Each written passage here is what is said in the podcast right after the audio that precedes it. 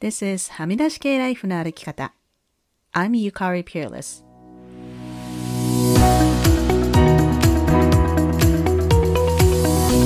周りが決めた道からはみ出して自分だけの生き方をする人を応援するポッドキャスト。はみ出し系ライフの歩き方。Welcome to episode 239. 皆さんこんにちは。ピアレスゆかりです。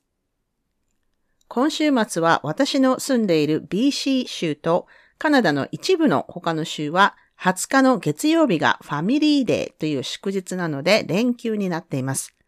なのでなんだかゆったりとした気持ちで過ごせています。日本の皆さんは23日が天皇誕生日の祝日ということで楽しみにしている方もいらっしゃるのではないでしょうか。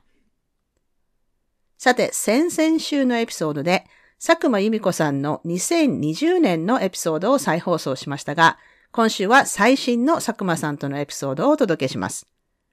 現在、モンタナ州に滞在中の佐久間さんとまたお話ができてとても楽しかったです。簡単に佐久間さんのプロフィールを紹介します。文筆家、カルチャー、ファッション、政治、社会問題など幅広いジャンルでインタビュー記事、ルポ、寄稿文などを執筆する。著書に We の市民革命、真面目にマリファナの話をしよう。My Little New York Times、ピンヒールは履かない。ヒップな生活革命など。2020年12月に We の市民革命を刊行したのをきっかけに、読者と共に立ち上げたサクマグコレクティブを通じて勉強会サクマグスタディや出版制作活動を行う。最新作は2020年から2021年にかけて書いた文章をまとめた2020-2021となっています。慶応義塾大学卒業、イェール大学修士課程修了。1996年に渡米し、1998年からニューヨーク在住。出版社、通信社などを経て、2003年に独立。ということです。それでは早速、佐久間さんとのエピソードをお楽しみください。今週のゲストは、佐久間由美子さんです。よろしくお願いします。よろしくお願いします。2回目のと、の、ご出演ということで、えっと、はい、前回は、えっ、ー、とですね、2020年の11月だったんですよ。うん、はあ、選挙の後ぐらいですね。そう、もう選挙の。大統領選挙の。直後で、なんか選挙の話とかチラッとしてて、あのね、何の話をしたかというと、本当コロナの真っ最中のエピソードで、まあ、ワクチンも出る前だった。で、なんか、ワクチン、だから二人ともまだワクチンとか打つ前の話をしてるんですよね。なんか。へえ。うん。あの私も聞いてみては懐かしいなと思ったんだけど。なんか覚醒の感ありですね。ね。もう2年半以上経って、あ、2年半ってないか、2年ちょっとか。ん ?2020 年、うん、だから2年ちょっとね。うん、ですよね。うん。うん。ど、ど、どうですか？その後。なんかあまりにもたくさんのことがありすぎて、うん、そん、2年と言われると、短いような気もする、しますね。うん、確かに。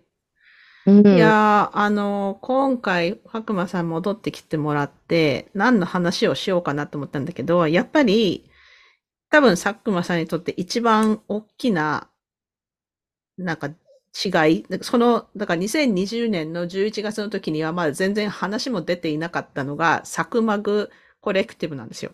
はい。そうですね。そうです。そう言われたらそうです。うん。そう。だからサクマグコレクティブって何？って、サクマグコレクティブはどうやって始まったんですかっていう話をちょっと聞きたいなと思ったんですけど。はい。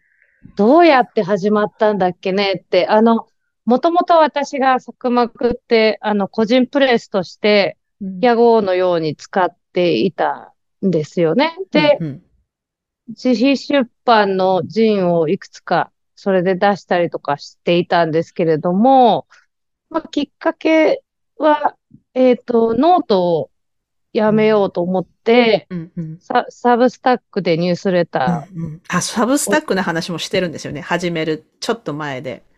はあ。始めてなかったんだね、じゃあ。そう、だからなんかちょっと触ってみてるみたいな話をしてるんですよ。うん、はいはいはい。うわ懐かしいですね。そう。で、 Substack やってみようってなって、あの、やってみたんですよね。うんうん。で、最初、まあ、ちょうどこう、あの、これ誰が読んでくれるのかなっていうのはうん思いながら始めてみたところ、割とこう、ノートから移行してくれた人が想像以上に多かったんですね。で、えっと、それとは別に、まあ、12月に Wii の市民革命という本が出て、うんうん。で、その時に、そのいつものようなプロモーションを本屋さんでしたりするっていうのができなかったのでうん、じゃあ、オンラインでお話し会っていうのをやってみようんうん。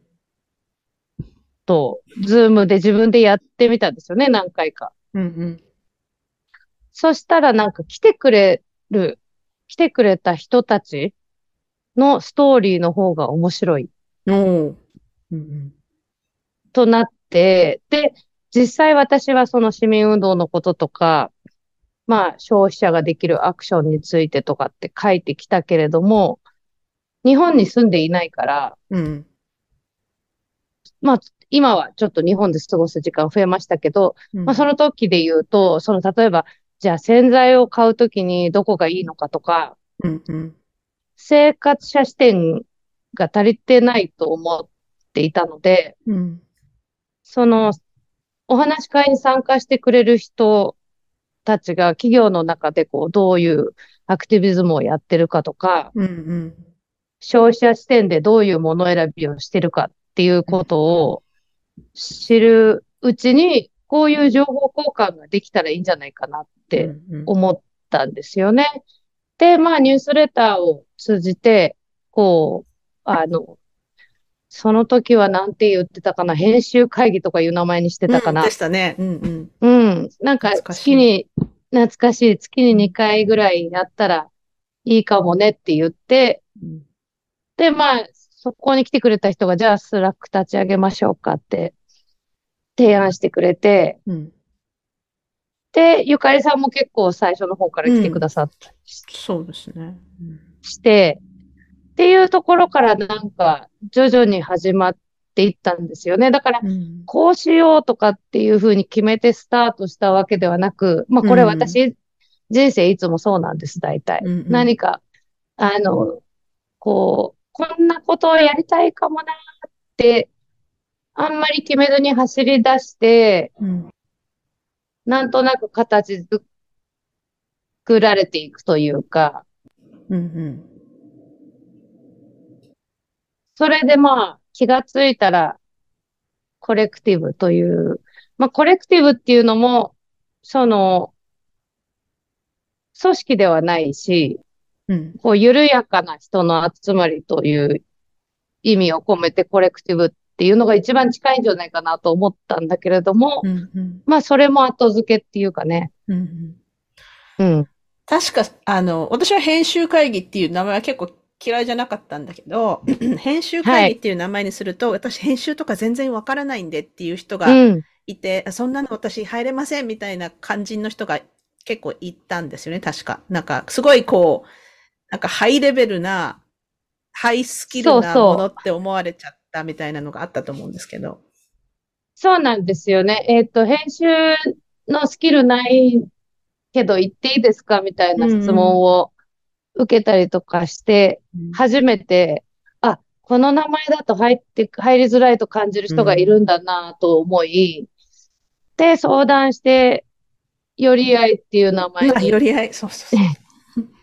今、より合いって言ってるんですけど、ただ寄って集まるというか、うん、うん、確かに。そうなんですよね。うん。寄り合いはいいですよね。うんあの、やっぱりね、サクマグの、私は一番いいとこは、やっぱりそのプレッシャーがそんなにないところが。そうね。うん。そだから私も最初結構参加してて、ちょっと忙しくなって、なんか全然もう幽霊部員になって、で、この間久しぶりに行ったら、ああ、ゆかりさん帰ってきたみたいになって、なんていうのかな。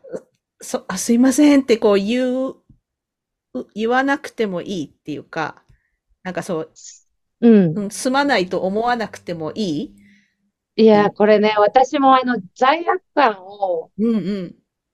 持つのがすごく苦手なんですよね。こう、その趣味運動とかやってると、できる時とできない時があるじゃないですか。だけど、できない時に、できない人が罪悪感を持ってしまうようだと、続かないというふうに思っていて、うんうん、で、あの、市民運動ってやりたいからやるべきだと思うし、うんうん楽しいからやる。うんけど、それが楽しくなかったり、そのいけないことが罪悪感みたいになってしまうと、本末転倒だと思うので、確かに。あの、来たい人は来てほしいし、うん来たいという気持ちがあれば、ウェルカムうんですけど、別に無理はしなくてもいいし、という気持ちでやっています。うん。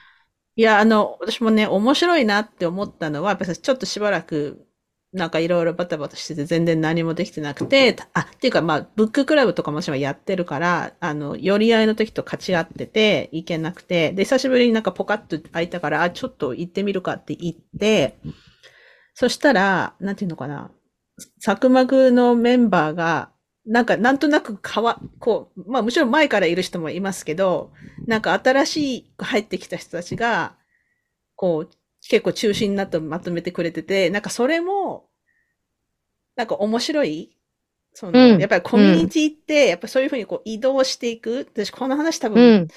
前したかどうかわかんないけど、えっ、と、田口ランディさんのされてるなんか、オンラインイベントに一回行った時に、あの、彼女もそういうなんか、オンラインのコミュニティを作っていて、でコミュニティって、人がこう、変わっていくのが普通だと。出てくる人と、うんうん。行く人がいるのが普通なんだよ、みたいな話をされてて、その時は私は、え、なんかそんなの寂しいって 思っ、なんか直感的に思っちゃったんだけど、私もそれなりになん、ね、こういうフォトキャストのコミュニティとかやっていて、あ、なんか今ならわかる？そう、だから同じ人がずーっといるっていうのは、やっぱりそれはそれでちょっと問題あるんじゃないかなと思って、こう人が移動するっていうのは、全然悪くないことなんだなとそう思っなんですたんですよ。よね。なんかこう、その固定の人たちだけで、うんうん。つ、あの、こう、例えば組織とかだったらね、そういうある程度のストラクチャーとか必要なんだと思うんですよね。でも、サクマグは自由意志で集まってる人たちだから、うん。例えば一冊目の本を作ってみようって言って作った時うん、まあ二冊目もちょっとそうなったんだけども、やっぱりこう、締め切り的なものを設けて、こう、何かのタイミングに合わせて何かを発表するってなると、そこに向けてわーってこう、うん。走るわけじゃないですか。うんで、そうすると、こう、その引っ張ってくれる人にどうしても労力の負担がいくわけですよね。で、一回やったらまあお休みしたくなる人ももちろんいるうん。し、その、じゃあ次はパスだけど、またちょっと余裕できたら参加するねとか、ちょうどこう、まあ編集やってる人とかでも、その自分のメインの仕事が忙しいタイミングに当たったりとかすると、まあじゃあ今回は、あの、補佐だけするねとか、うんうんそういうことを、こう、燃え尽きずにやうん。れること？うん。燃え尽きてもいいし、いいっていうか、まあ燃え尽きないのが一番いいんですけど、うんその、まあでもこう、普段から仕事、例えば仕事をしてる、編集の仕事をしてる人とかだったら、こう、これやるのに、一週間くらいかなとかって思うわけじゃないですか。でもその一週間って、こう、自分の仕事の感覚で一週間って思ったりすると、うん。じゃあ、時間外でやった時に、一週間じゃうんうん。まとまらないよねっていう話にもなったりするので、そういうなんかこう、その苦しくならないうん。あり方っていうのは、まあ、あの、作漫がものすごいサクセスストーリーっていうことではなくて、常にやっぱり課題はあるし、うん。改善しないといけないところとかはいっぱいあると思うんだけれども、まあ、気持ちとしてはそういうふうにうん。やっていて、あの、本当毎回学びだらけなんですけど、まあその、やりたい人がやればいいし、やめたかったらやめてもいいし、お休みしてもいいんだよっていうところはすごいやっぱり一番大切にしてることの一つかなと。うん、そうね。いや、もう本当なんか、うん。みんな、みんな忙しいっていうか、うん、みんな大変なので、うん、む、む、難しいなっていうのは思うんですよね、なんか。うん、そうなんですよね。で、私もね、いろんなし市民運動とか選挙活動とかに関わってるんですけど、うん、義務感とか社会を変えたい気持ちだけだと疲れちゃうっていう例はたくさん見てきたんですよね。なので、その、やっぱり文化祭的な要素とか、その、最近、まあ、佐久間もこの2年間で、ちょうど今2年経ったんですけど、勉強会とかもいろいろやってきて、まあ真面目な話が多いんだけれども、最近、こうちょっと俳句の会をやってもらったりとか、で、あと、一つはやっぱりこう、最初の頃はオンラインだけの活動だったんだけれども、例えば、えっ、ー、と、まあ、古着で不要のものにスクリーンプリントしましょうっていうのをやってみたんですよね。本を出した後、そのロゴが可愛いねってなったので、まあ、そういうことを始めたりとかしたら、今度は、あの、T シャツやんってね、えっ、ー、と、手芸で使われたひ、紐が廃棄されちゃうんだっていう話が飛び込んできて、で、廃棄されちゃうのはって、だったらちょっとうちでなんとかうち、うちっていう言い方もあれですけど、みんなでなんとかできないかなってなって、うん、ちょっと一部回収して商品にしたりとか、うんうん、こう、なんか、まあ、ご縁きっかけで、こう、ものを作るみたいなことを始めたりもして、うん、で、こう本当に私もね、考えたこともなかった編み物とかを教えてもらったりとかして、で、まあ、集まって編みながら、なんか、あのニュースは本当にひどいとかね、うんうん、言ってるだけなんだけど、それが、こう、ものすごく自分の救いにもなっている。わ、うんうん、かります。いや、編み物は私も近くにいたら参加したい。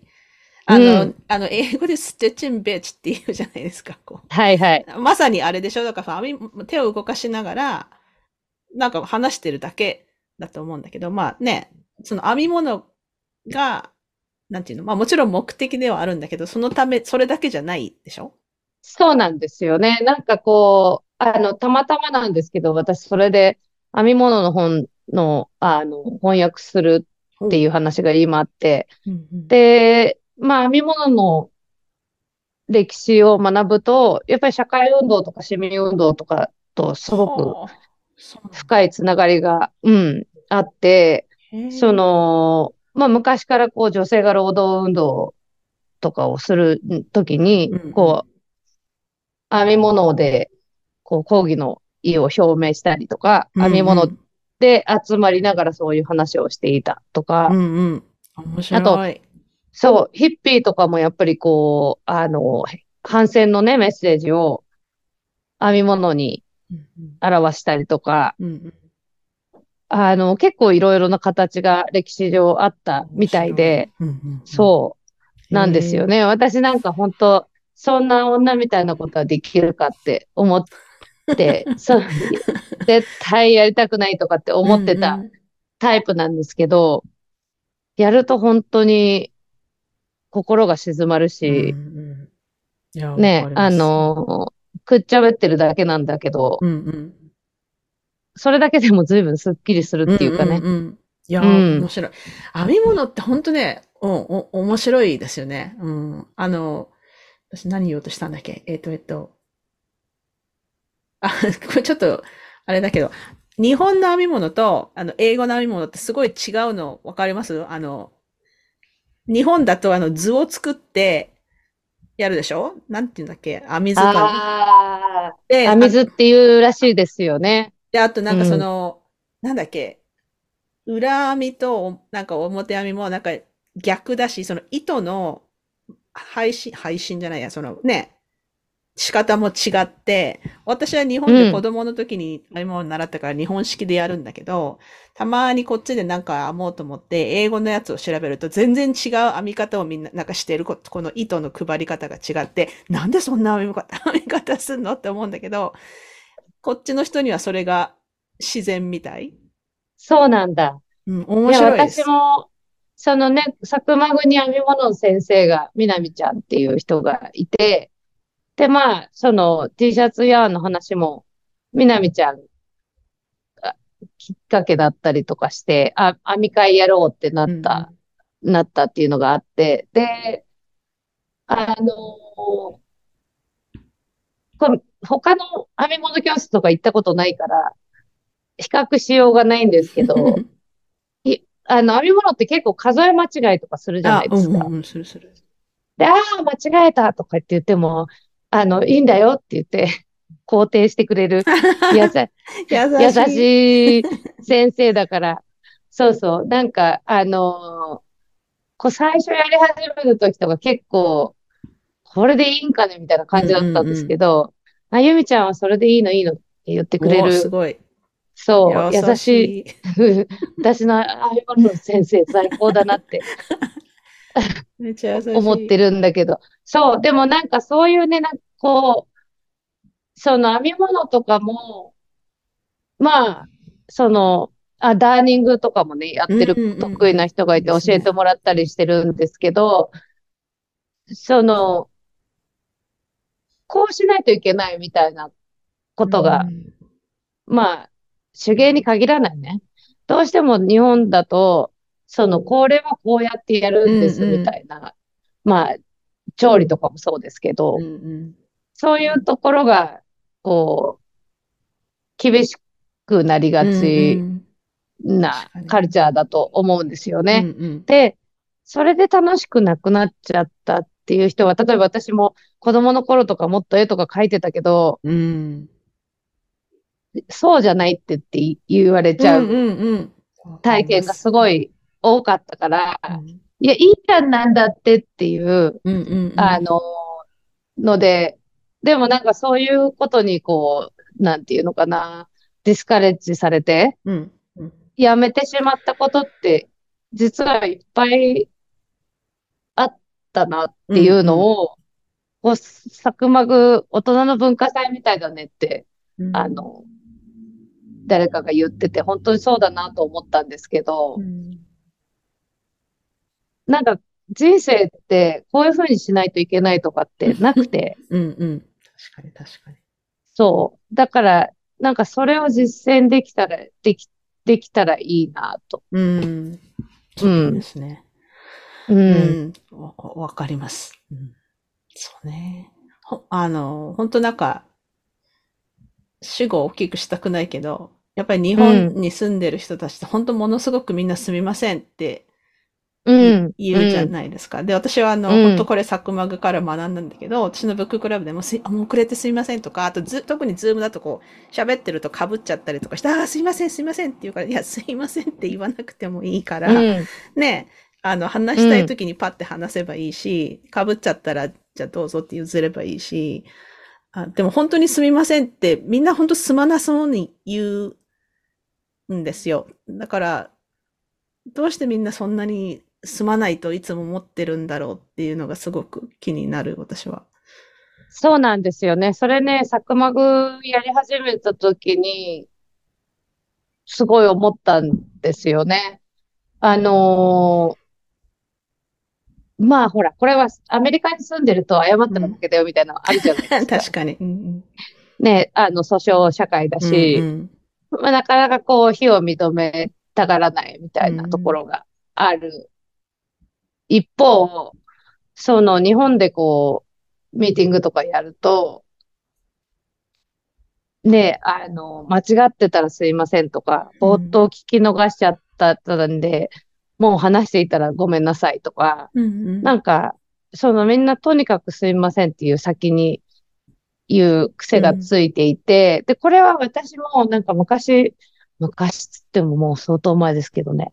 あの、デートした男の子に、すいません、すいませんって言ってるよって言われて、え？ってなって、うん、全然自分はそんなに頭を低くして生きてるつもりはなかったのに、うん、やっぱりこう、面倒を避けるために、なんかね、人混みをかき分けるときとかに、自分が謝っちゃった方が早いみたいな、うん、なんか感覚もあったし、で、最初になんかこう、みんななんでそんなに謝るんだろうって、佐久間部やり始めた時に思って、うん、これは本当に私も、なんかその当時の自分は、なんかそういう感覚で生きてたなと思うと、今でもちょっと嫌なんだけど、うん、最初はこのみんなのすみませんに、何分取られてるかって思っちゃったわけ。ネオリベっぽく。ほうほうほう。なるほど。うんうん。すごい短い時間でたくさんの人がは、それみんなが話せるようにしたいのに、うんうん、みんながすいませんって言うと、そこに何秒みたいな。あ、でもわかる。私もせっかち人間なんでわかります。うん。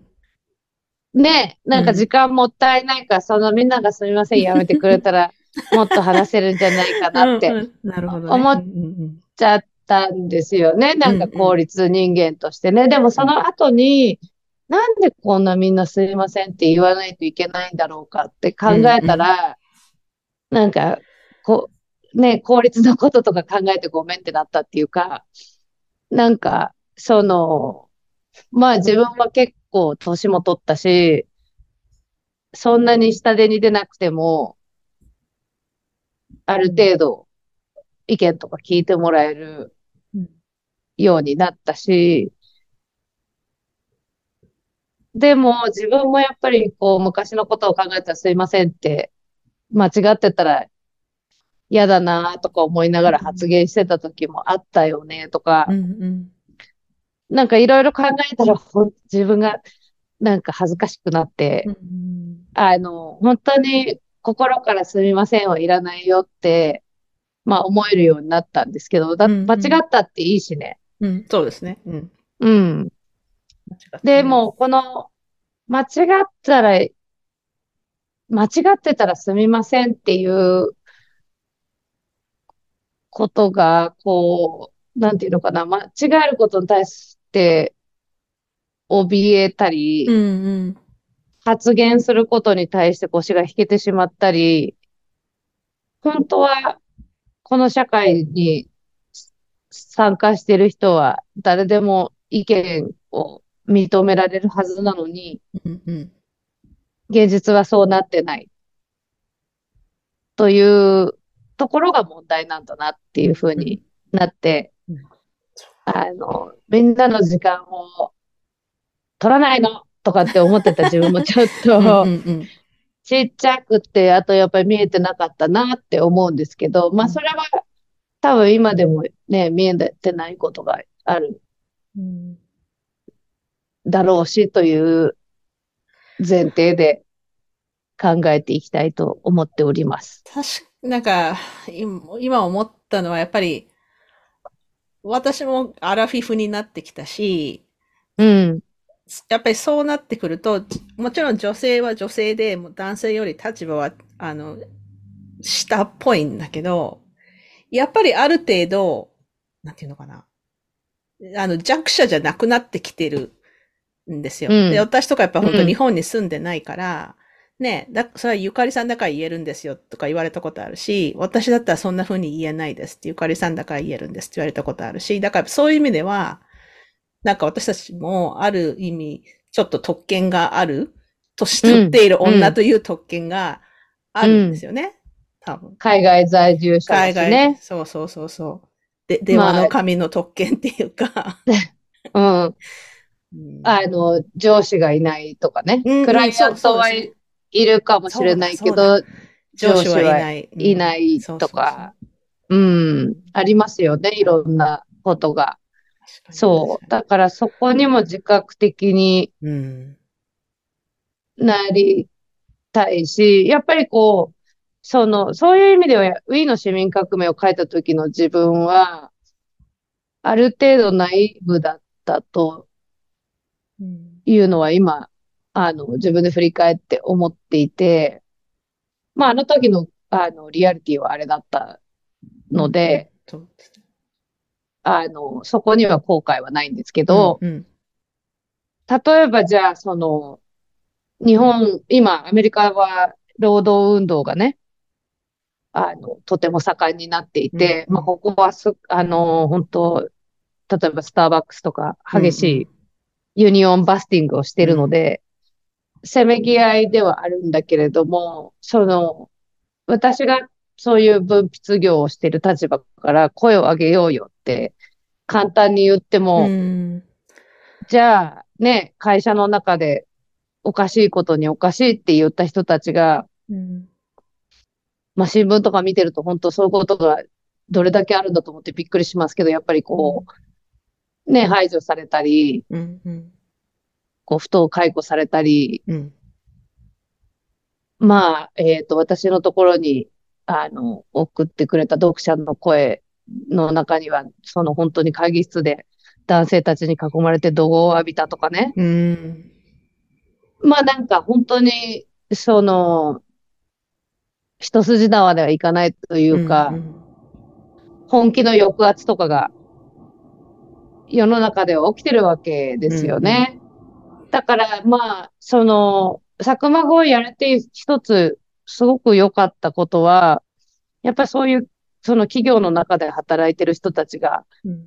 普段直面してる現実、まあこれはもちろんね、企業の、あの、と言っても、本当に、なんていうのかな、あの、えーいい企業度から闇企業度までもう、うんうんあの、ものすごいスペクトラムがあるわけですよね。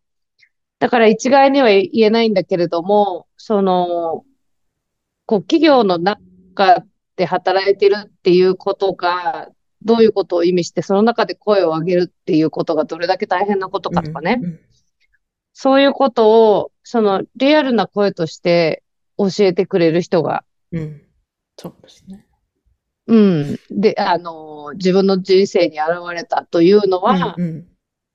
やっぱりこう、普段それまでって、やっぱりジャーナリストっていう肩書きを持って取材に行ったりするだけでは絶対に見えないことがあったなというふうに、あの、ね、これ、やろうと思ってやったわけじゃないから、なんか本当に、あの、佐久間具っていうのはもう、棚からぼたもちのうん。極地というか、うん、あの、ね、うん。なんかこう、いろんなベネフィットがついてきたなと思って、佐久間具のほ話を聞かれると、えっと、えっとってなっちゃうのは、もう何もかもがこう、偶然の産物というか、うんうんうん、偶然だったり、縁だったりとかで、うん。ここまで来て、で、まあ、それでね、いや、あのーいろんな風に変容すればいいと思うし、あのーこう、やりたいっていう人がいなくなったら、まあ、あの、しぼんでいくのかもしれないし、うん。ただなんかこう、今なんかこう、船が、サクマグという名の、サクマグコレクティブという名の船が動いていて、で、乗りたい人は、あの、どっから乗ってもいいし、うんうん降りたい時は降り、降りればいいし、うんまたあの、乗りたくなったらまた回ってきますよ、みたいな感じで、なんか緩やかに続けていけたらいいなと思ってます。いいですね。いや、本当そのゆるさが素晴らしい。いや、うん私自分がいい加減だからね。うん緩くないとダメなんですよね。で、なんかこう、ね、仕事っていうのは一応約束だから、うんその、あの、できるだけヘマはしないようにと思ってますけど、まあ実際ヘマをする時もあったりうんするし、なんかそこのサクマグ活動も自分がプレッシャーを持ち始めちゃうとダメだうんうん。とは思っていて、うんうん。やっぱ楽しくないとねっていうところはあります。うん。面白い。うーん、なるほど。ありがとうございます。いやー、うん、面白い。私もう一個今日ちょっと聞きたかったのが、えーっと、はい。一番最近の、本当昨日が今日配信されたサクマグ集法に書かれていたことが気になるんですけど、うん、えっとね、どこだったかな？見つけられるかな？アクティビストの人とかと話していたら、なんか、自分、なんていうの、その、あ、活動だけをずっとやっていくと、やっぱりその生活、生活がままならなくなったりとか、多分そういう話だったと思うんですけど。はいはいはいはい。これはすごい顧問だなって、やっぱり思うんですよね。うん、例えば、あの2020年とか2021年のね、あのこう、社会の空気の中で、こう、みんな一回自分の倫理観とか価値観を考え直したと思うんですよね。うんうん、で、こう、コロナ後の世の中では今までやってたこういう仕事ももうできないなとか、うんうんうん、こういう会社の仕事はしたくないのとか、っていうのが、あの、まあそういう価値観の改革っていうか、うん、なんか、整理みたいなことが起きた人が多かったと思うんですよ。うんうん、で、その結果、まあじゃあ、特にフリーランスとかクリエイティブ職業の人たちは、まあこれ、ここ、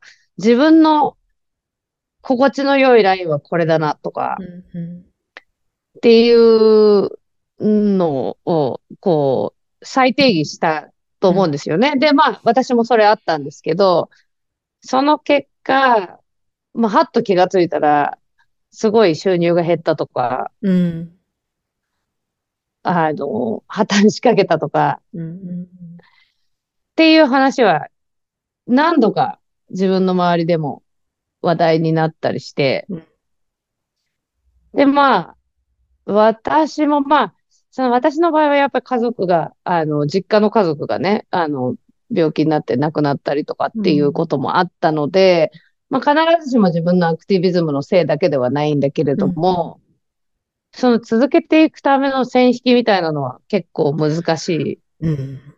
うん、そのなんかアクティビズムとか、そのその倫理観とかを気に、を100%守ると何もできなくなるっていう、そのジレンマみたいな。うん。うん、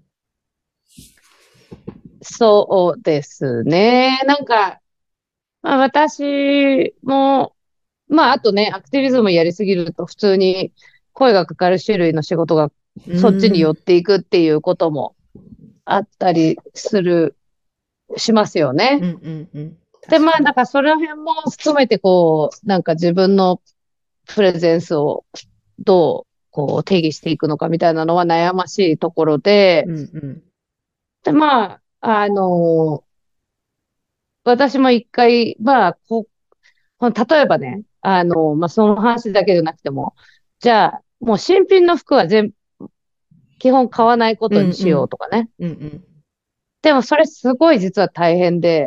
難しい。あの、もともとこうすごいワードローブをバーッと持ってる人じゃなかった。と、ないと、うん、ね、やっぱ今度、あ、今度あれがあるからとかなった時に、まあ普通の別にパーティーとかならまだ別ですけど、ね、こう、誰かとちょっと大事なミーティングがある。でも、何も持っていないとか。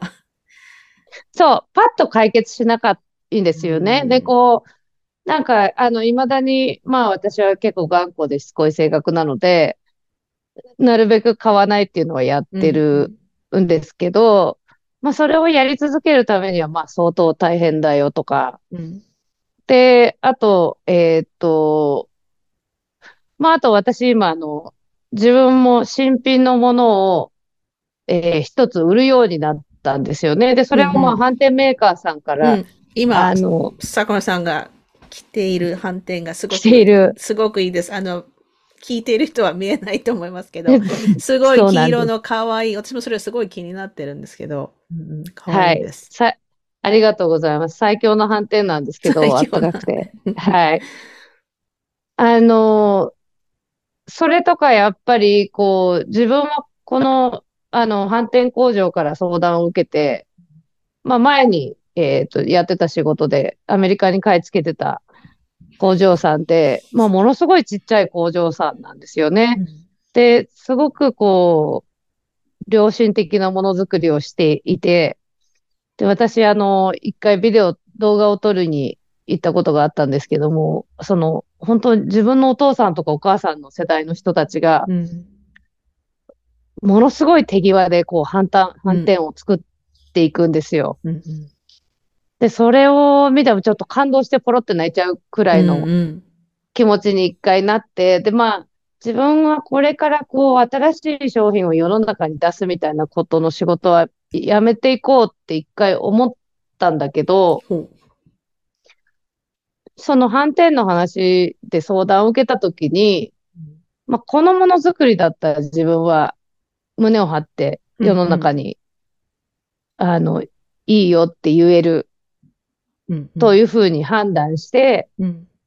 まあそういうところでこう、ちょっと微調整みたいなのは、あの、一回ちょっとね、極端にもこれも嫌だ、あれも嫌だみたいになったところを踏まえ、うん。まあこれだったらありかなとか、うんあとね、あの、例えば、まあわかんないですけど、太陽光の、あの、を使った、こう、ソーラーでチャージできる時計とかね、うん。うん。うん。だったら乗れるよとか、うん。まあなんか一個一個ケースバイケースで考えていくっていうのがいいのかなというふうに、ん。いいですね。うん、思います。なんか、なんかその、その線引きをしたときに人に説明したくなるんだけど、説明しなくていいんだよっていうのをね、うんなんか自分にもうんリマインドしつつ、例えば私なんて本当 Amazon で物買わないようにしてるんだけど、うん 100%Amazon なしに生きていけることできないんですよ。本当に Amazon でしか買えないものっていうのがたまにあって、で、わかります。くーっと思いながら買うんだけど、だで、やっぱりそれ、あ、ゆかりさんなんかなんだかんだ言って Amazon で買ってるじゃんって言われるかなとか思うんだけど、その自分の中ではそれは、なんていうの説明がついてるんですよ。これはしょうがない。どうしても必要なもので、うん、うん。あの、残念ながらここか、ここで買うのが一番、まあ、メイクセンスすると。そういう時は仕方なく買ってるんだけど、だからそれをなんかね、人に別に説明しなくていいんですよ。うんいいんです。でも説明したくなるのが、まあ、あの人の差がだと思うんだけど、だから毎回自分に説明しなくていいって、自分に言い聞かせてんだけど。うん、なかなかね。あの、一番説明しないといけない相手は自分なんですよね。うん、そう、そう、そうなんです。そうそう、まさに。。そううん。でも自分が納得していれば、そうそう。自分が納得してればいいんですよ。それで、あともう一つ、あの、こう、例えば環境運動をやってて、これちょっと賛同してほしいんです、みたいなロビングとかやると、いや、なんか、自分はプラスチック使ってるから、うん。あの、それにはちょっと罪悪感がみたいに言われたこととかあるんですよね。でも、これって、まあ、アマゾンのことも含めてなんですけど、社会全体の構造上の問題だから、うん、うん、うん。その、じゃあなんでアマゾンが、例えばこの商品を見つけると、ようとしたときに、アマゾンしかうん、そう。なくなって、うんオプションが、オプションがなくなっているのかっていうところが問題で、そうそうそう。そう。で、あとやっぱりこう、もうアマゾン、もうね、私、ブログとかでもアマゾンのこと何回書いたかなって思うんですけど、うん本当になんか、何年前かのブログでなんかアマゾンはもう天気みたいなもんだからみたいな。そこにもう存在、これ私が言ったんじゃないんですけど、うんあの、e コマースやってる友達が言う言ってたんですよね。うんもうみんなが好む好まざるに関わらず、もうそこにあると。うんうんなる。ただ、それをやっぱりこう、その、やりたい放題させないための規制とかうをするのが政府とかの仕事で、で、それを起こすためには、やっぱり消費者が物を言わないといけないと。うんで、これは Amazon 使う人も言ってくれないと困るし、うん使う、っていうかむしろね、使うんだったらなおさら言ってほしいっていううんことだと思うんですよね。で、まあ、その、日本だとね、えっと、日本で、あの、アマゾンの倉庫とかを Google マップで調べると、ほう。働いた人たちのコメントとかがわーってついてて、ほなかなか興味深いですよ。で、まあ、じゃあ、その労働条条件がどういう感じなのかとかっていうのは、今アメリカでもね、うんうんあの、組合運動をやってる人たちが、こう、その、もう、例えば、トイレ休憩も管理されてるとかね。うんうんうん。聞きますね。うん。うん。あと、なんだっけ、あの、な、うちうちの端末で組合っていう言葉を使うと使えないようになってるとあか、あ、怖 こいろいろ怖いことがあるんですけでど、もだからそういうところでしか働けない人がいるっていうのが問題なわけでしょ？そういうの社会のシステムが。そうなんですよね。まあ、そもそも、そのみんなが便利な、家に届くっていうことの便利になりすぎてしまって、うんうん。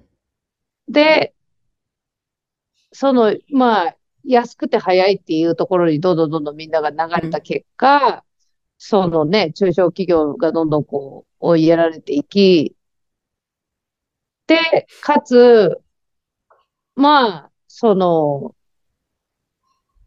こう、アマゾン側に有利な雇用条件とかが、どんどんまかり通っちゃって、っていうのの今だと思うんですよね。うん。で、ちょっと給料は良かったりするんですよ。うん。なるほど。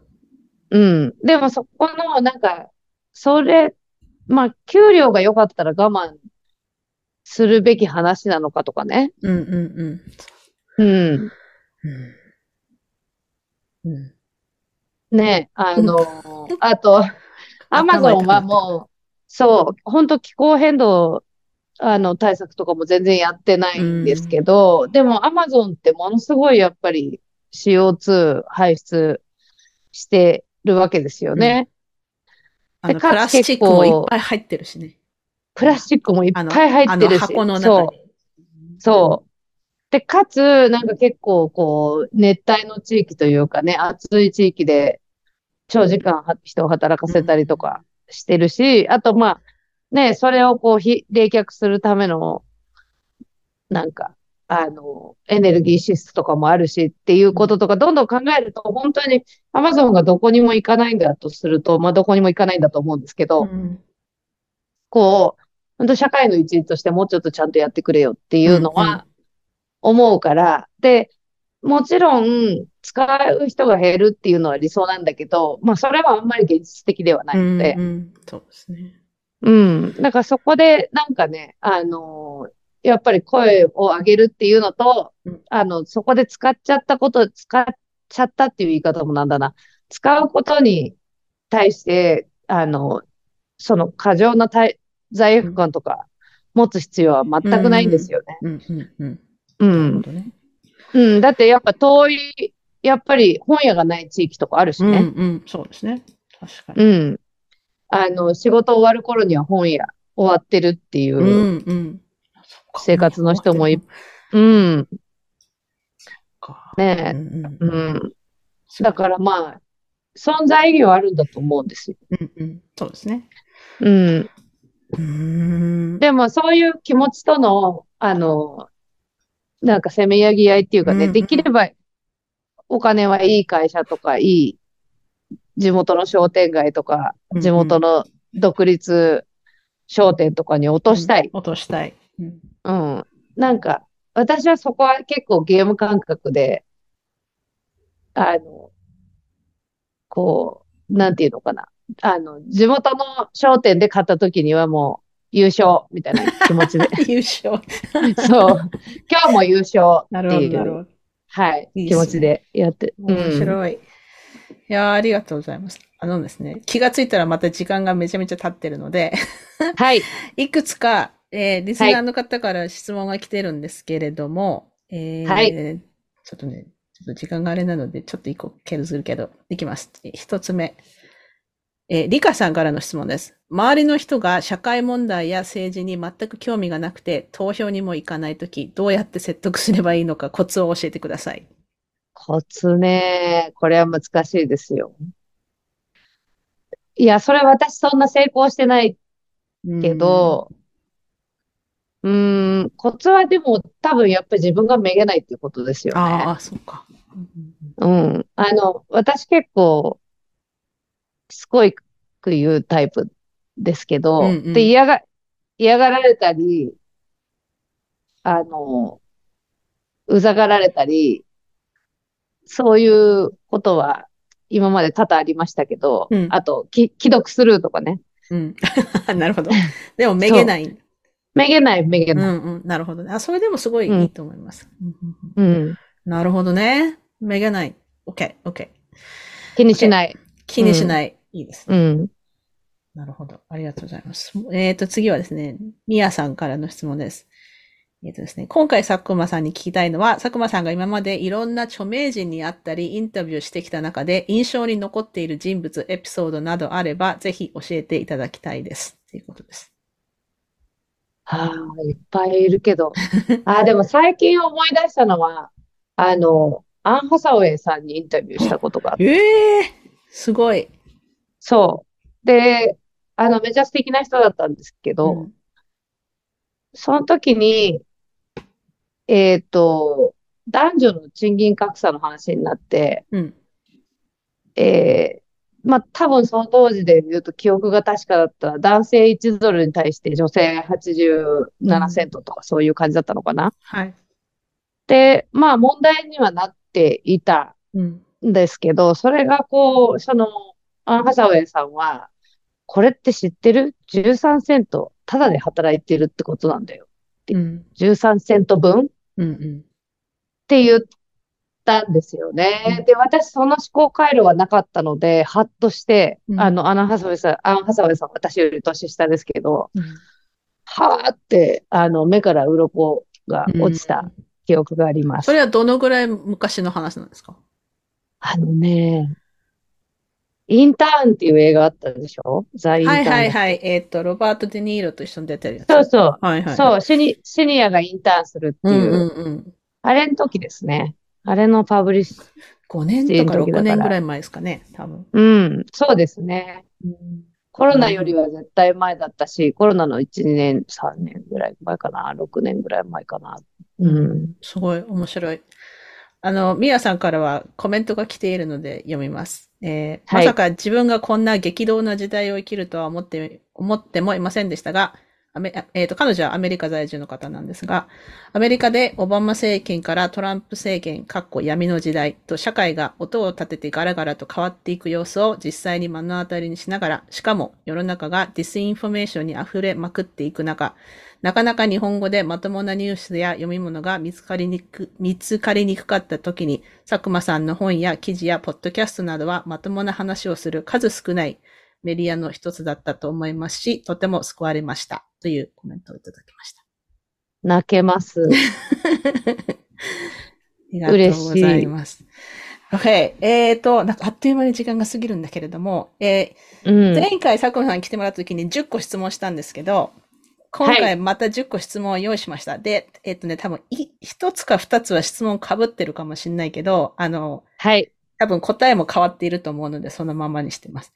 OK。じゃあ、はい1番、死ぬまでにやりたいことリストの中の1つを教えてください。まあ、バケットリストの1つ。いやー、やっぱり、うーん、うーん。何ですか？いやー、あのー、大きい山に登りたいですよね。おお。え、何？エベレストとか？いや、今エベレストって言おうかと思ったけど、それはあまりに現実的じゃないかなと思って、あの、思いますけど、まあそうですね。あの、大きい山に。富士山は登ったことあるんですか？富士山登ったことあるんですよ。ああの、それは BBC のインターンをしてた時に、おすごい。ゴミ問題をうん。取り上げるっていうのを私が提案しちゃって、うん。提案して全部通って取材とか、あの、ふもとの取材とか全部組んだ時点で、ちょっと待った、これって私も登んのかなってなった。うんうん。登るに決まってるでしょって言われて、うん。登ったんで、その頃はもうすごい不健康な、あの、不健康な22日とかだったので、うんうん。あの、田部淳子さんっていう日本が誇る、はいはいあの素晴らしい登山家の方と一緒に登っていただいたんですけど、ほう、すごい。知った激励されながら登り切りました。すごいな。でも、じゃあ、うん次はじゃあ、目指すのは、エベレスト並みの、まあれでもほんとめちゃめちゃ難しそうでしょ？いや、そうなんですよ。だから、老後、人いるし。そうそう、死ぬ人いるから、あんまり軽々しく言えないんですけど、その、まあ、今もスキーとかやってますけど、うんやっぱりだんだん恐怖心とかが大きくなってきたなっていうのは思ってて、ほう。で、まあもちろん山登りがね、あのスキーに比べて楽だっていう話は全然ないんですけど、うんうんまあなんかそういうこう、やっぱり老後、老後っていうのもな、老後っていうコンセプトもどうなのかな。うんでもなんか時間がもうちょっとできたら、うんそのね、ゆ、もうちょっとこうゆっくり、うん一、一日行ってわーって滑るとかだけじゃなくて、なんかもうちょっと長期的な腰をつけたことにチャレンジしたいなっていうのの表れで今、そうなるほど、思いました。なるほど。いいですね。ありがとうございます。OK。じゃあ2番。今何を読んでいますか？もしくは最後に読んだ本は？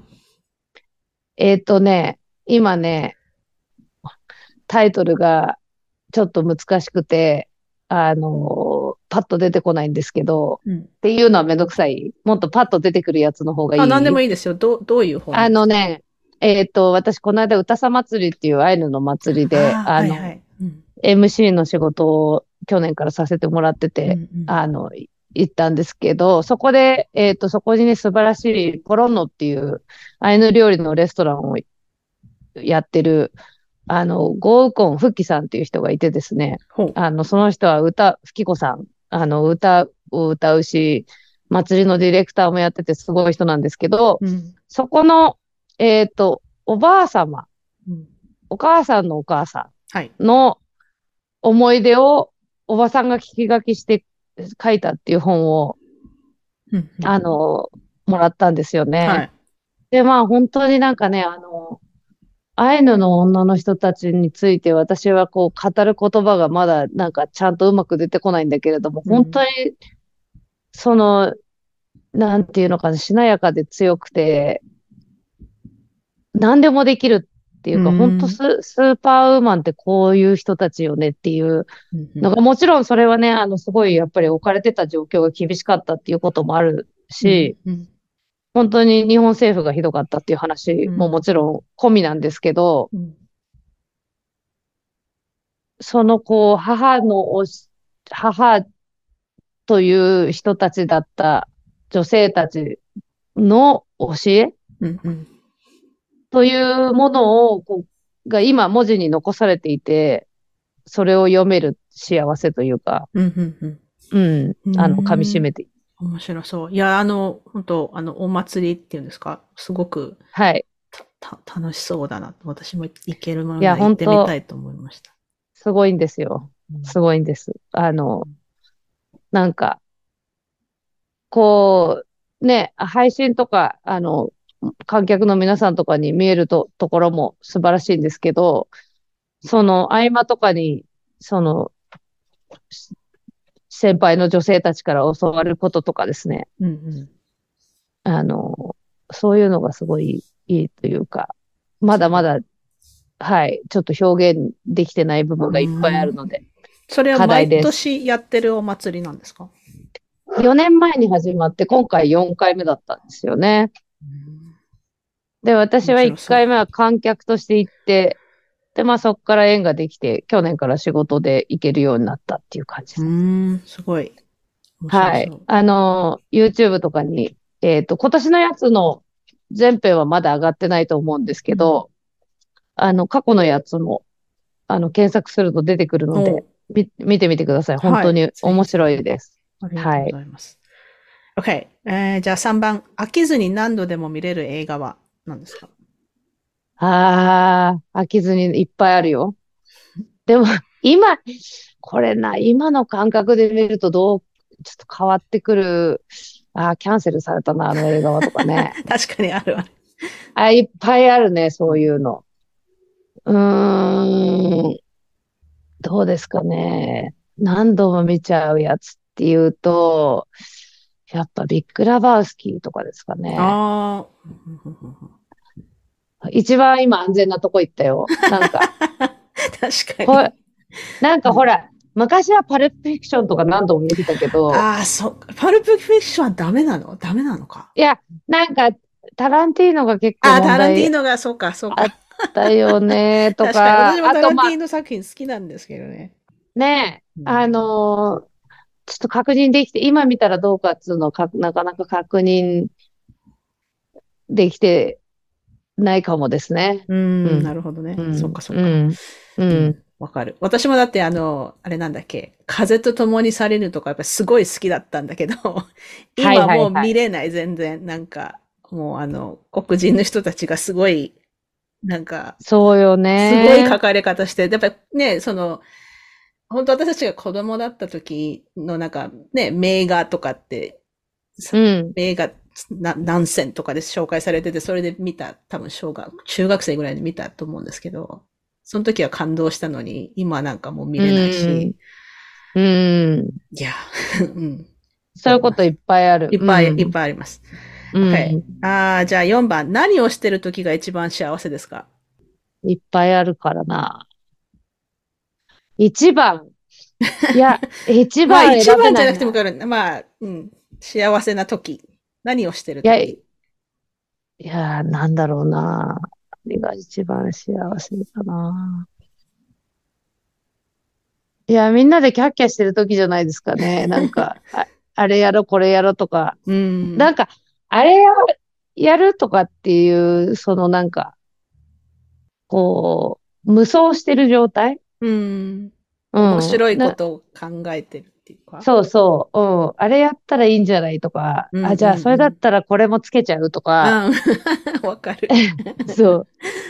そうそ確かに確かに。う。うん。妄想してる時ですからね。妄想うんわかります。OK。えーっと、じゃあ5番。好きなアイスクリームのフレーバーは何ですか？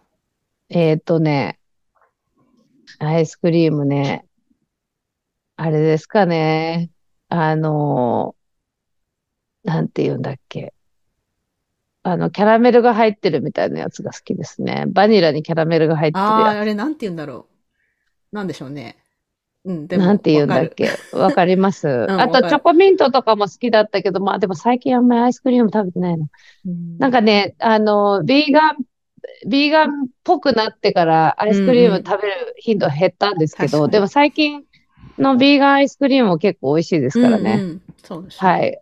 あそうそう、私あの、スペリオリティバーガーっていう、あの、はいはいビーガンバーガー、あの、東京のやつは関わってるんですけど、うんうんあそこのビーガンアイスは美味しいですって、ちょっと今せん宣伝してみました。皆さん、東京の皆さん行ってみてください。私もそれは、あの、次帰国したら行く、行きたい店リストに入って。ぜひぜひうんはい。ぜひ行ってください。あの、東京にしかないんですか？そう、日本は今東京しかなくてアメリカの会社なんでしょ？そう、ニューヨークの店なんですけど、ど、ど。はい、今、ニューヨークを、えーオープニング、新しくリニューアルするところです。うーん。なるほど。で、と日本には東京に一軒あると。一軒、下北にあります。なるほど、なるほど。はい。面白い。ありがとうございます。OK。6番。今一番気になっている問題は何ですか？えー、もう気になってる問題だらけなんですけど、うんだらけなんですけど、2023年、22年ちょっと気候変動のことがうん。ちょっとお留守になったなと思って、あの、まあお留守っていうか思うほどできなかったなと思って、うんで、まあ、あの、日本政府は2050年までにカーボンニュートラルするっていう、一応コミットしたんですけど、それができるかどうかっていうのは実際のアクションと政策にすごい関わってる割にはあんまり進んでないくて、うんうんうん。で、あの今ちょうど始め、始まったんですけど、えっと、例えば、あのキャノンっていう大きい会社がうんうん。気候変動会議論を、あの、傘下のね、キャノンの傘下のうん。グローバル戦略研究所というところが、えーや、あの、気候変動会議論を打ち出しており、うんうん。で、それに対するちょっとキャンペーンをやったりとかしてるんですけど、うんそれが今、えー一番の、一番大きい関心の一つかな。うん。なるほど。うん。うん、本当キャノンね。うん困ります、本当に困りま。す。うん。はい。はい。ありがとうございます。えー、じゃあ7番。自分についてみんなに誤解されることは何ですか？ああ。元気がない時がないと思われていることかな。ああ。佐久間さんはいつもパワフルって思われてるんだ。そう。元気がない時は家で寝てるんだよって思うんですけど、うん。あの、そうそう、いつも元気だと思われてることかな。うん。うん。そんな人いないと思そうそう、そんな人いい。ない。うんそう。うん。で、あの、でもみんな、私も元気ない時あるって言うと、みんな安心するというのを見うんうんて、そりゃ当たり前じゃんって思っうんたんですけど、元気がない時は元気がないって言おうと思って最近ああ、は。なるほどね。あまあ、それはいいかもしれない。確かにね。うん、うん。それはすごくいいと思います。うん、じゃあ私もそれはやります。みやんなでみんなで広めましょう。はい。元気がそうそうないときは。。元気がない時はみんなあるから。ううん。うんうんうん。それは素晴らしい。OK。ありがとうございます。えー、8番。最後に泣いたのはいつですか？えええ、私、歌さ祭りでも感動して泣きました。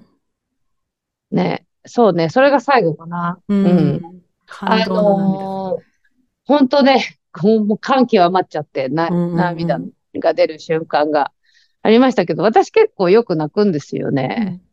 最近。あ、それで、それもなんか大人になってできることになった一つで、うん泣かないよ、絶対にっていうのをずっと頑張ってやっちゃってたんですけど、うんうんうんあの、泣けるようになったらすごい泣くって気持ちいいなってなっうんて。うん。うん。泣いてもいいよっていうね。そう。あうんうん、うんだって歌さ祭りの最中も泣いてたけど、帰る時も泣いてて、あ何をお前はそんな泣いてんのっていうぐらい泣いちゃう。帰る時あ。も泣いてたし、。そう、この間と、あの、年上の先輩のお線香あげに行った時ももうびっくりするぐらい泣いちゃったしう、んうんそうそう。でもあの、なんつうのかな。な、泣く、気持ちいいって言うと、うん。なんかわざと泣いてるみたいであれだけど、うんうんあの、泣きたい時は泣けばいいんですってうんうん思えるようになりました。はい。うんうんわかります。なんかこう、リリースされる感じがね。そうそうん。私もすぐ泣く人なんで、私はね、あの、泣く、あまり抵抗ないし、ね、人が泣いててもなんで泣いてんのとか思わないから、ね、みんな泣いていいと思うんですけどね。みんな張り切って泣いていきましょう。張り切って、できましょう、はい。ありがとうございます。じゃあ9番。あなたの強みは何ですか？へえ、めげないことかな。めげないこと、うんうん。そうだ、思い出した。あの、なんだっけ、前回うん、来ていただいた時も、やっぱりその、佐久間さんはそのネット上での誹謗中傷にどうして、どうやって対応してるんですかみたいな話が出た時に、いや私はあれ、あの、ノックだと思ってるからっていう話があって、ああ、あと練習とか、ね。うん、うん。だからけ、そういう、やっぱりそういう、それはめげないっていうところが来てるんですかね？あんまり、なんか、あの時は、やっぱりこう、そのね、えっと、 misinformation とか、陰謀論とかすごい多かったから、うんうんその、なんかノックっていうのはやっぱりこう、どう返すかみたいなところも含めて、なんか修行みたいな気持ちでいたんですけど、最近全然かったるくてやってないですね。あの、なんだろうな。まあ、やっぱり自分のこう、ロジックとかは、あの、磨いとかないとうん。錆びちゃうみたいなものはうん。あると思うんですけど、まあなんか、こう今の陰謀論もちょっとね、どこから手をつけていいかわかんないっていうのもあるし、あとまあ、まあなんかアメリカ政治のこととか大統領選のこととかっていうのは私が一番手がつけやすいところだったと思うので、うん。なんか今ちょっとまあ若干お休みはしているのだが、うん。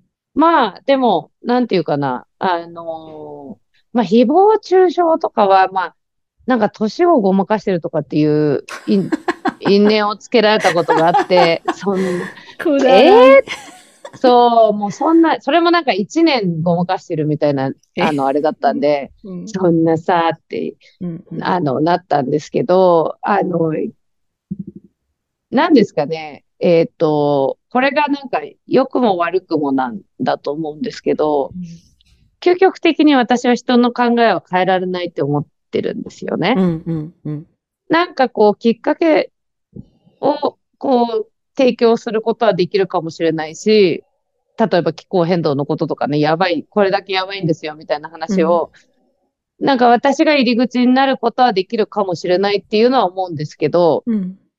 やっぱりもう、考え決まってる人の考えを変えることは絶対にできないって思っていて、で、だからそれがなんかこう、受け入れというか、あの、あんまりやきもきしないという、こう、性格的な都合の良さというか、はあると思いますね。うん。なるほど、なるほど。面白い。ありがとうございます。じゃあ、最後の質問です。今ハマっているものは何ですか？編み物かな。おお。まあ、え、じゃあ今も知ってるんですか？今も、一応持ち歩いてるけ持ど、そう。でも今回のモンタナ滞在はちょっとスキーをやったりとかしてたので、今、モンタナにいらっしゃるんですよねあそうです。今、今モンタナにいます。はい。一週間だけ。9日間。じゃあ、編み物しな、して、スキーしてそうですね。じ。はい。まあ仕事もしてます。はい。なんかすごいこう、いい冬のバケーションっぽい、その編み物とスキーっていう組み合わせが。ね、本当あの、いや、わざわざ寒いところにね、来ないといけないから、まあ、それくらいだろうっていうのがありますけど、まあ、あの、ね、なんだろう。その、すごい別にモンタナが好きっていうか別に嫌いじゃないんですけうど、んうんやっぱり連れ合いが住んでいるから、うん私がこっちに来るか、彼がニューヨークに帰ってくるかっていうオプションしか今ないので、うん。あの、来てるんですけど、まあ、なんか、やっぱり久しぶりにスキーをやったら、あの、ひまあ、久しぶりっていうほど久しぶりじゃないんですけど、うん。まあ結構ハードな山に挑戦したりとかしたら、なんか、なんだろうな、あの、こうまた違う境地になったというか、うん。なんか、ただ体を動かすって大切だよねって思い、思ったし、うんあとやっぱりこう、自分のなんか怖いポイントとかを、あの、こう確認するっていうのかな。うんうんうん。あの、これくらいだと、までは攻めていいけど、これ以上は無理だな、みたいなのうんが、やっぱり年を取ってきたからちょっと変わってきてるんうん。だと思うんですよね。だからそういう確認のために、やっぱりスキーっていいなって思いました。なるほど。私、スキー全然できない人なんで、あの、うん。まあ、あの、見てて楽しそうだなとか思うけど、やっぱりその、めっちゃ怖いっうんて。思いますよね。なんか一歩間違ったら、あの、変なとこ入っちゃって誰も見つけてくれなかったほんらどうしようと。まあ、あと、雪崩とかね、その、ぶつそうかっちゃったりとかもあるし、うん。すげえって思っていつもスキーする人見てるんですけど。いや、なんか、あの、何のためにこんな硬くて重い靴を履いて、でも滑るのは楽しいでしょ。そうそう、滑るのは全然楽しいんですよね。でも、それもだから、その結構、えっと、ち、ちょっとちっちゃい山とかだったら、滑るのはだけで楽しくてイエーイってできるんだけど、結構今回の山は、なんか難しくて、うんで、なんか、まあ、混んでて、ちょっと遠くの駐車場からスキー担いで歩くみたいになったりとか、で、何のためにこれやってんだっけって一緒になった、うんなったりとか、あとなんかこう、あの、ちょっとこう、えっと、ベースが離れたところ、離れてるっていうか、あの、そのずっと永遠こうベースに戻らないループとかあるんですよね。ほう。で、そこにはまっちゃったりとかして、私が。うんうん。ベースどうやって戻るんだっけみたいになったりとか、でもつ疲れてやめたいのに、戻れないル。ープに、ループにはまって戻れないみたいになったりとか、まあ、あの、ね、簡単ではないなって思うんですけど、その、簡単ではない。でね、結構、あの、やっぱスキー行くとお金かかんなとか思うし、うんうんでもなんか簡単じゃないことをやるっていう頻度も減ってくるじゃないですか。うん、うん、わかります。大人になっちゃうと、ちょっと無理をするとか。うんうんなので、そういう意味では、あの、自分にちょっとスパルタなことをするっていうのはうん。確かに。気持ちがいい。そう、なんかそのスキーとか、まあ、まあ、ゴゴルフもゴ、うん、ゴルフもまた別の意味でなんか重いものを抱えて歩いて回ってますけど、そうだから、な、なんでこんなことやってるんだって、でも、なんていうのかな、それをやるのが、なんていうのかな、ね、それをやるのが、ちょっと説明できないな。なんかそれがポイントなわけでしょいや、そうなんですよ。うん。そうだってその、あの、すぐやめられるのって言ったら本当テニスぐらいしかなくて、ねうん。確かに。サーフィンだって結構さ、ね、サーフボード抱えてやったりとかしない？し。だからその、まあ、自然に出ていくスポーツっていうんですか、うん。だとやっぱり、わざわざっていうのが、わざわざじゃないとできないっていうか、ちょっと説明できないな。いや、わかります。なんか私だって、あの、その今週、先週末か、スキーの行ってる時、一瞬もうやめようと思ったもう今日で終わり。もうやめたいみたいにうんなって、で、あの、ついにベースにたどり着いて、で、なんかもう、お腹もペコペコで、うん。ようやくピザとか食べて、もういいわ、私は今日やめるわ、みたいになった時に、うん。いやいや、こっから全員で今からやるから、みたいな感じで言われて、で、え、もうちょっと私もうやめようかな、とか言って言ったけど、いやいやいや、いいあの、グループでうん。ね、好き、好きでしょ、アメリカ人、アメリカ人って、うんうんうん。あ、主語、主、今主語でかかったけど、そういうなんかこう、最後にみんなで一周しようみたいなのがうんとい確かに。言い出したから、え えー、みたいな、もう、もうやめたいんだけど、私みたいな感じで、いやいや言ったんですけど、それがやっぱりこう、あの、地元のむ、友達の息子が一緒だったから、うん。あの、もう、なんつうの、庭みたいな感じなわけですよね。うん彼らからしたら。で、その彼らが、あの、選んでくれたコースっていうのは、もう本当に素晴らしくって、ほあのーこ、心地よく、よ、良いし、あと、その、なんか雪の質もいいところばっかり知ってるから、う。うんうんそれやったらもうなんかやめたいっていう気持ちがと、ふっ飛び、うんあの、次の日もまた行くっていう、結局、うんあの、翌日も行きました、それで。うんいや、それはラッキーだと思います。うんね、なんかそれでも、その、何のためにっていうと、何のために自分はこんな、わざわざこんなことをやってるんだろうかって思った時の答えは多分そういうことで、うんで、まあなんか、その、怖いって思う瞬間が何回かあったんですよね。うんでも、それで怖いのままやめちゃうと、うん次億劫になったり、もうスキーめんどくさいなってなっちゃったりするから、やっぱり気持ちがいいっていう感じで、お終えるっていうのが大切だったなと思っうて、んうん、もう一回ぐらい行きたいなとかって思っていいな、いいですすね。ど。うん、うん。素晴らしい。ありがとうございました。なんか、また気がついたら1時間以上喋ってるんですけど、喋っちゃいましたね。あの、すごく面白かったので、ありがとうございました。まあ、はいこれからも、ね、あの、皆さん、ササクマグのリンクは、このエピソードの詳細欄に貼りますので、興味がある人は、寄り合いとか来てみてください。あと、その、反転も素敵なので、反転のリンクも 貼ります。あ、ありがとうございます。というわけで、こまた2回目、またそうですね、また来年とか再来年ぐらいにもう一回、佐久間さん毎回来てほしいんですけど、今週、とりあえずはい今週はこのあたりで、はい、はい今週のゲストは佐久間由美子さんでした。ありがとうございました。はい、ありがとうございました。This is Maruchan from Maruchan Talk. You are listening to はみ出し系ライフの歩き方。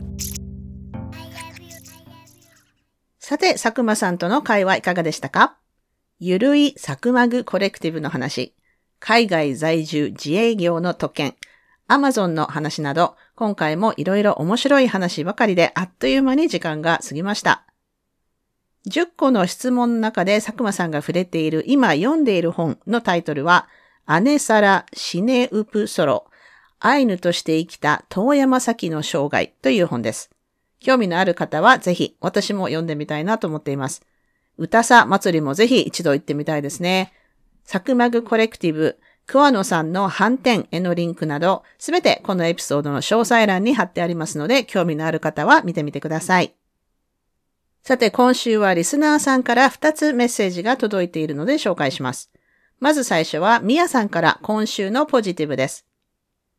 今日はゆかりさんにシェアしたい話があったのでメールしてみました。昨日、はみらいエピソード148、マーヤンさんとの会、LGBTQ アライになるため私たちにできることを聞きました。この回は以前聞いたことはあったのですが、ずっと聞いていなかったので、またちゃんと聞きたいと思ったのと、マーヤンさんも好きなので、私は人権問題にも興味がありますが、LGBTQ+ プラスのことも日々学び続けたいと思っているので、マーヤンさんとのお話を次回も含めながら聞いて、改めて大切なことを気づかされたし、インスパイアされました。はめないポッドキャストも多くの回があって、まだ過去の回で聞けてないエピソードもありますが、いろんなジャンルのゲストさんのお話や、ブレネイ・ブラウンの話、心の話、社会問題についてなど、いつも興味深い内容で、毎回新しい気づきや学びがあったり、もやもやを言語化できたり、時には自分自身大切なことを日々の忙しさにかまけて忘れたりすることもあるので、はみらいを改めて聞き直しながら、新しいエピソードにもワクワクしながら自分のタイミングで大切なことを学び直しできるのもすごくありがたいです。ゆかりさんいつもありがとうございます。それで昨日の出来事。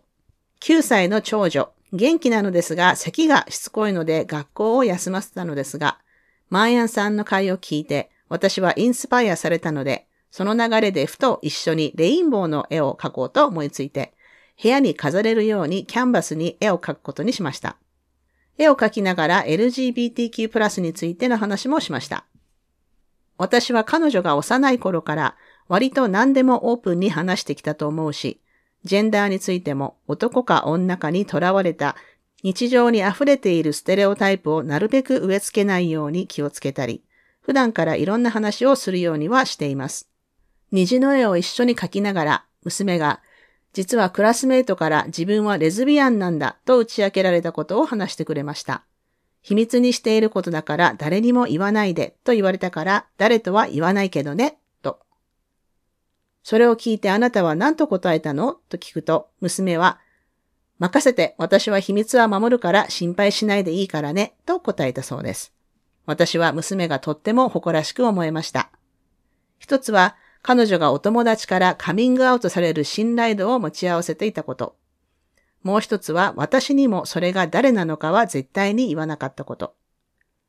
そして今回はハミライのマーヤンさんの回で、アライになるための参加条の一つ、カミングアウトされた時には、まずは話してくれてありがとうと受け入れるを学んだので、娘にもそのことをしっかりと伝えることができました。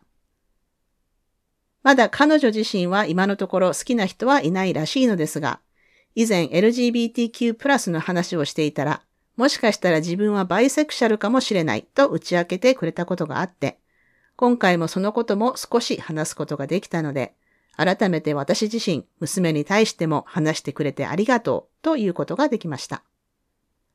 はみらいを聞いて気づきがあってインスパイアされて、娘との貴重な時間を過ごせてとっても嬉しい気持ちになり、ぜひゆかりさんにシェアしたくてメールしました。皆さんありがとうございます。これ本当に嬉しいですよね。娘さんがね、そういう話をしてくれたというのは、娘さんにとってお家が、そしてみやさんが安全な場所だからですよね。これからもそういったセーフスペースをどんどん作っていってください。ありがとうございます。そしてもう一つ、こちらは匿名の方からコメントをいただきました。この方は最近引っ越しをされたとのこと。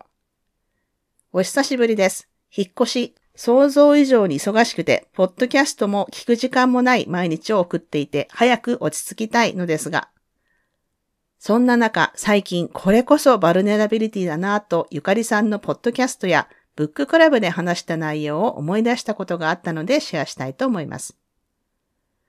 先週多分重なるストレスと PMS が被っていたのとで、いろいろキャパオーバーになってしまい、子供と夫の前で子供みたいに大泣きしてしまうということがありました。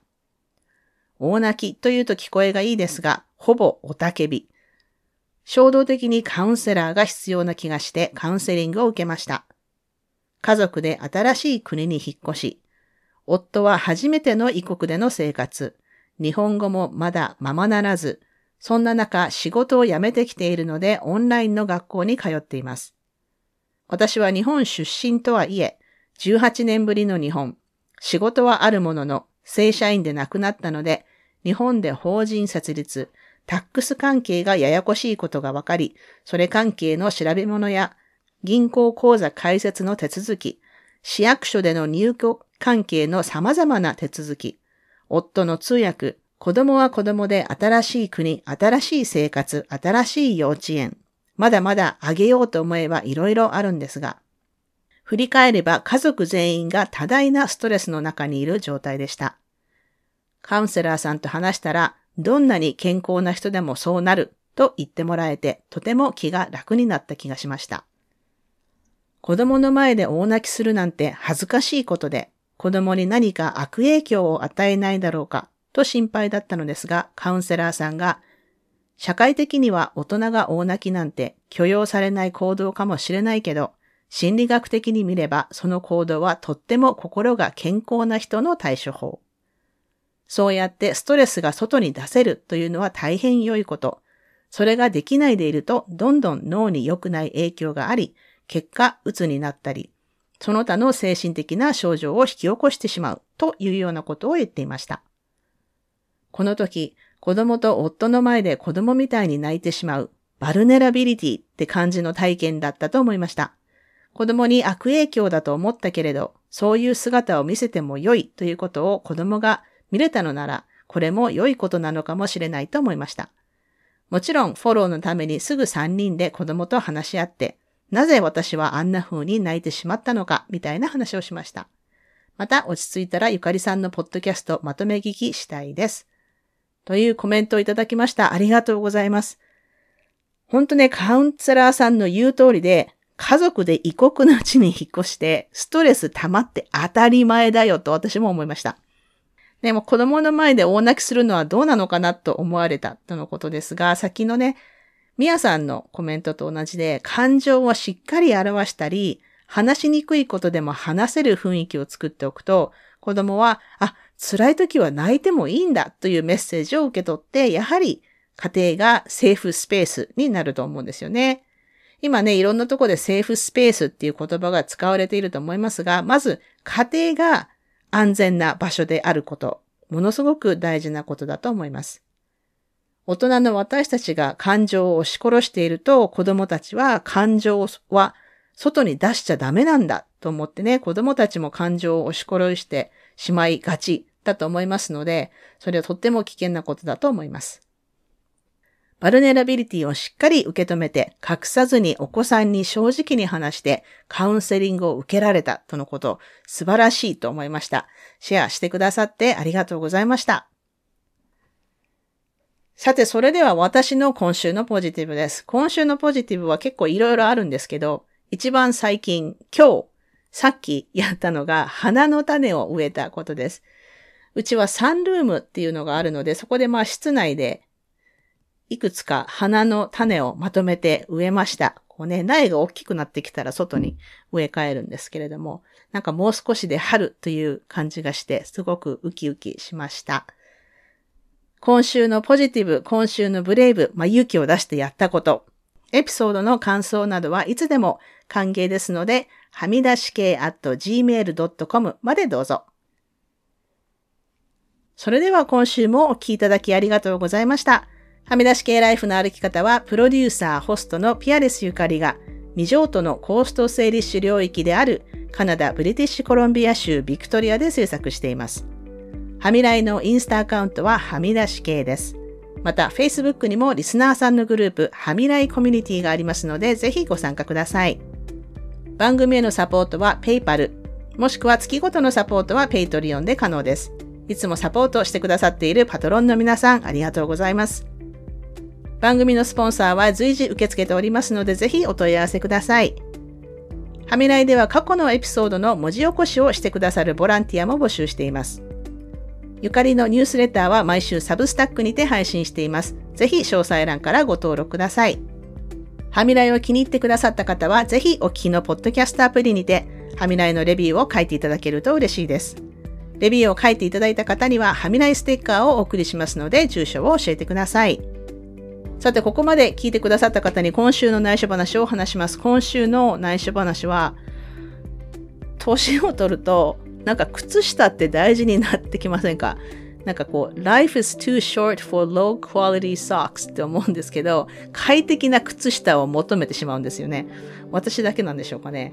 靴下ってこうなんか典型的な、こう、もらって嬉しくないプレゼントっていう、なんかイメージがあると思うんですけど、いや、年取ると私は嬉しいよ。あの、いい靴下だったらめっちゃ嬉しいと思いますね。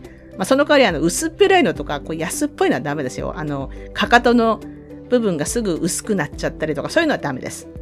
靴下クラブ会員募集中ですので、私も靴下好きっていう方は ぜひ教えてください。というわけで、今週も黙らない女、黙らない人でいてくださいね。Be brave, be kind, but don't be silent. Your voice matters. Stay safe, everyone, and thank you for listening. Bye!